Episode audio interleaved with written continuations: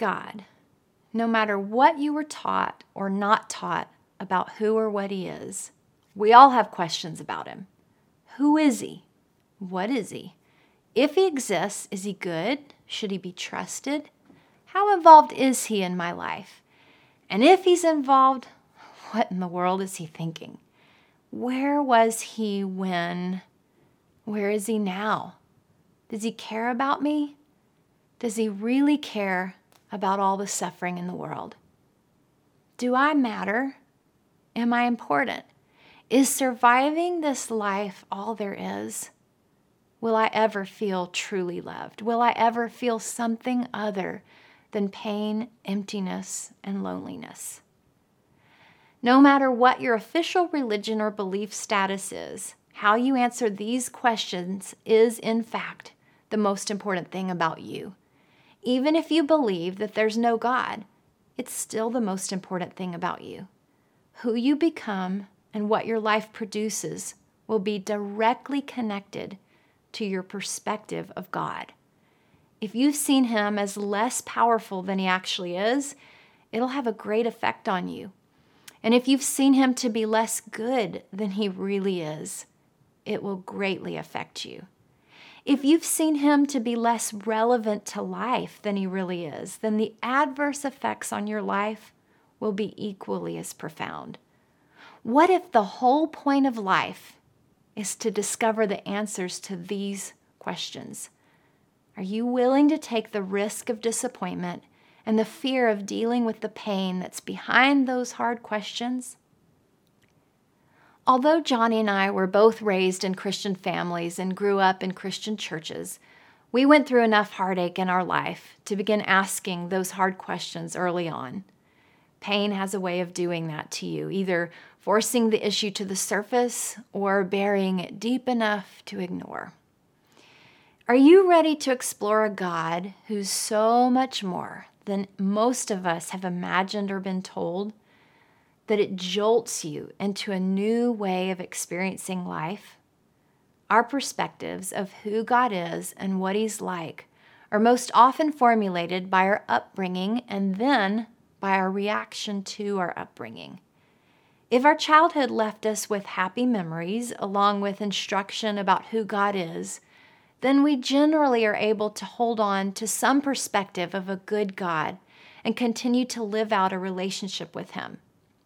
On the other hand, if our early experiences in life were fraught with trauma and family fractures, we often find our beliefs about God have deteriorated, and we see Him as either non existent or someone who can't be trusted.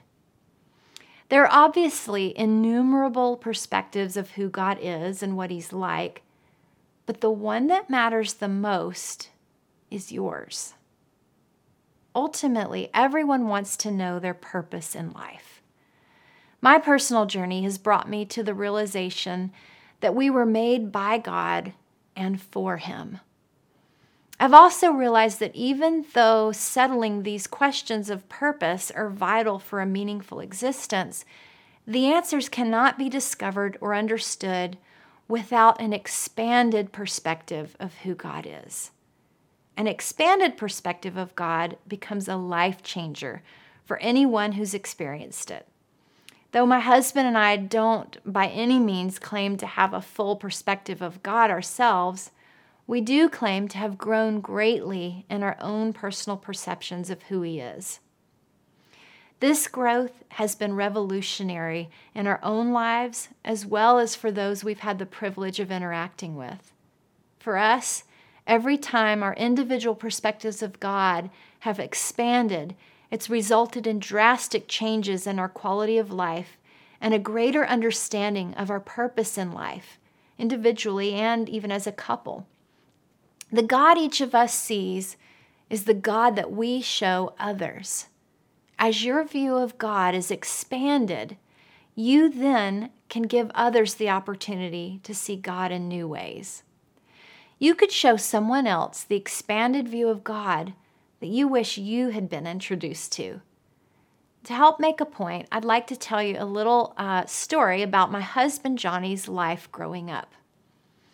His amazing parents were God loving people who served the Lord as pastors and missionaries in Peru, South America, for over 50 years.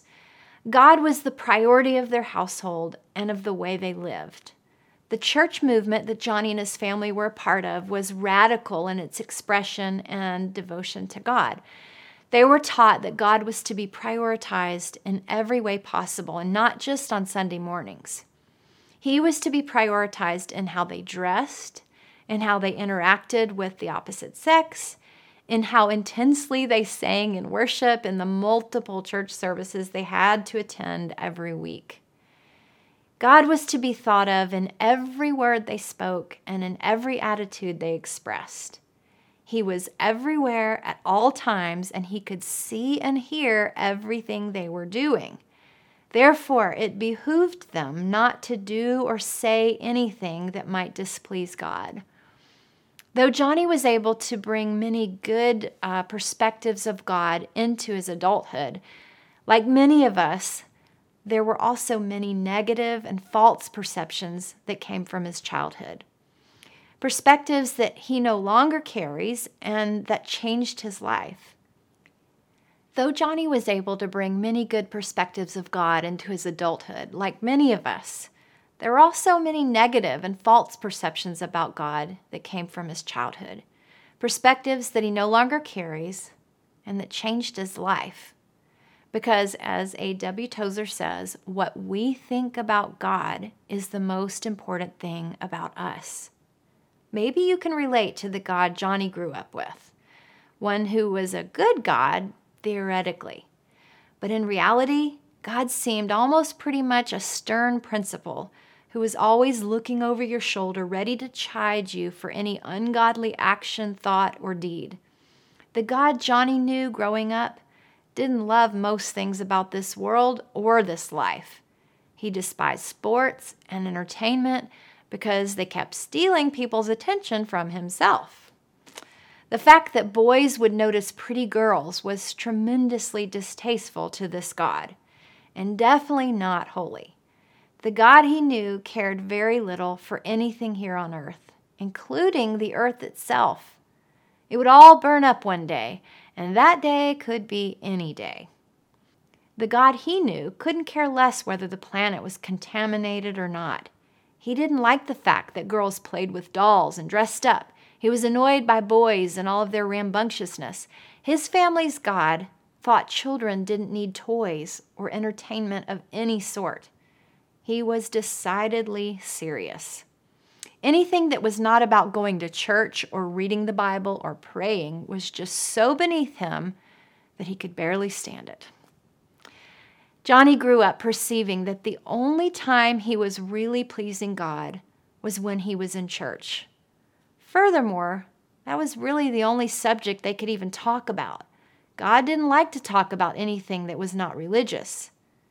Johnny loved playing soccer, but he didn't dare talk to God about that. He mainly just hoped God would ignore him and tolerate it while he played and thought about soccer every day. He had friends, passions, and desires, but they were not to be brought to God. Like many of ours, Johnny's growing up God was pretty much a one tone, one color, single interest God who loved him, but barely, because he was so darn human, earthly, and distracted by earthly things. Johnny and I have had the privilege of traveling all over the world and of being exposed to multiple cultures. In much the same way that the culture of our childhood homes contributes to the ways that we perceive God, we've observed that every nation's culture also has a tremendous influence on how God is perceived by people of that nation. Every culture or way of doing life, whether individually or as societies, contributes to the perception of who God is, which is usually a distortion. By and large, the trend seems to be the projection of a God who's very limited in his ability to identify with us. A God who's very stiff, uncreative, rigid, boring, demanding, religious, and ultimately hard to interact with. These perceptions lead us to a host of questions regarding his power and his goodness. If he's so powerful and so good, just why are we in such a mess? Why are there millions of orphans? Why are there so many starving? Why are there so many in forced sexual slavery? Why is there so much violence, sickness, and death? Everything seems to suggest a God who either doesn't exist or worse, isn't good. If he exists and he's good, surely his world wouldn't be so out of control. If we haven't wrestled with and answered these questions correctly, we bring to our cultures solutions born in the hearts of those with orphan mentalities. We solve the world's problems the best we can from our wounded hearts and from our wounded ways, which will never be God's heart for us. When we live from hearts that deep down feel abandoned by God, we'll only produce a culture in our homes and in our nations that reflects the God that we see. We will only properly care about what we think He cares about. And whatever we think He doesn't care about, we'll either not care about ourselves or we'll respond to it driven by our collective fears and wounds. And as they say, how's that working for us? Think about this on a personal level. Whether your parents ever talked to you about God or not, what parallels do you see in things you believed or currently believe about God that are similar to your childhood? If your parents weren't around or never spoke of God, perhaps you tend to see him as distant at best. If your parents or authority figures seemed overwhelmed by you or especially worried about how you would turn out, maybe you now interact with a God who you think thinks your life is so complicated he couldn't possibly help you until you get it together first. Maybe the God you know is disappointed with you and the choices that you've made have left this God of yours looking at you through eyes of disgust and shame. Maybe your God is loving, but uninvolved in the details of your life because he has more important things to take care of. So you beg him to occasionally get involved. Perhaps you struggle in a never ending cycle of either trying to fix your life or wanting to quit and stay as medicated from your pain as possible. When you have extra energy, do you look for someone else to blame or do you heap blame on yourself? If you can identify with any of this, then you need a healed and expanded view of God. It can change everything. It changed everything for Johnny, my husband, and for myself. Our expanded perspective of God has not gone unchallenged by the realities of our life and crisis we've been through. However, we have grown to have an unwavering perspective of who we have seen God to be, better than we ever hoped. This expanded perspective of who God is has allowed us to live life like we never lived before, free to love and be loved by a Father who cares far more than we thought about us and about the details of life. God was the one tone, one color God we have since come to know him as the rainbow God, the God of all of life, who cares about everything we care about and all the issues that affect our hearts and our lives individually and as a society. Before, he was the one who loved us, but mainly as it related to us getting to heaven one day. We now see him everywhere and in everything, quick to offer his compassionate heart and perfect solutions for the problems around us. He not only cares, but he's passionate about all areas of life and of culture because it all originated in him. He is the essence of all that is culture today media, family, arts and entertainment, economy, religion, education, government. It was all originally sourced in him. So, what are you interested in? What do you care about? What is it that you see about our culture that makes you passionate to the point of giving your life or career to it? or a frustration that makes you angry enough to want to change it and make a difference? What if that thing in you is God? What if He does care after all through you? What if the very thing that has captured your attention since you were little, that thing that you wish you had the money or courage or talent to do the rest of your life, is there because God put it in you? What if that thing that you're good at is Him?